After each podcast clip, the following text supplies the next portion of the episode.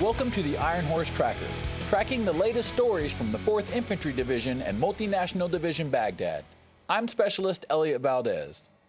The city of Baghdad welcomed the addition of a new local Iraqi police station to its security force April 29th during a ribbon cutting ceremony held in Furat.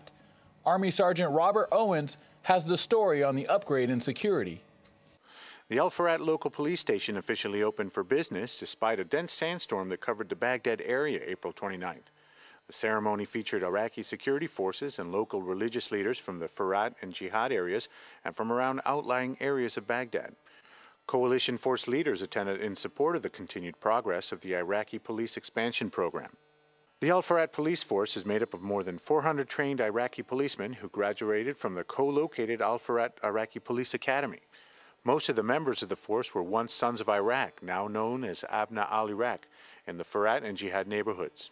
Major Michael Indovina, spokesman for the 18th Military Police Brigade and Multinational Division Baghdad, speaks on the importance of the Sons of Iraq joining the IPs. Uh, part of the expansion program with the uh, Iraqi police force is to utilize the majority of the Sons of Iraq that have volunteered for their country to stand up against the criminals.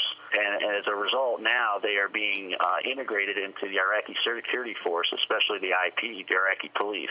As the Iraqi police continue to lead the fight against crime in Baghdad, the increased number of officers will help deter criminal activities with coalition forces in support.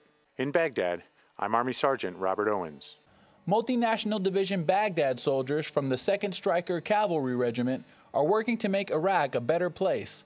Army Sergeant Vince Stevens tells us how soldiers from Dog Company are neutralizing criminal actions in the Rashid district. Multinational Division Baghdad soldiers killed a terrorist and wounded one other in Baghdad's Rashid district early morning, April 29th.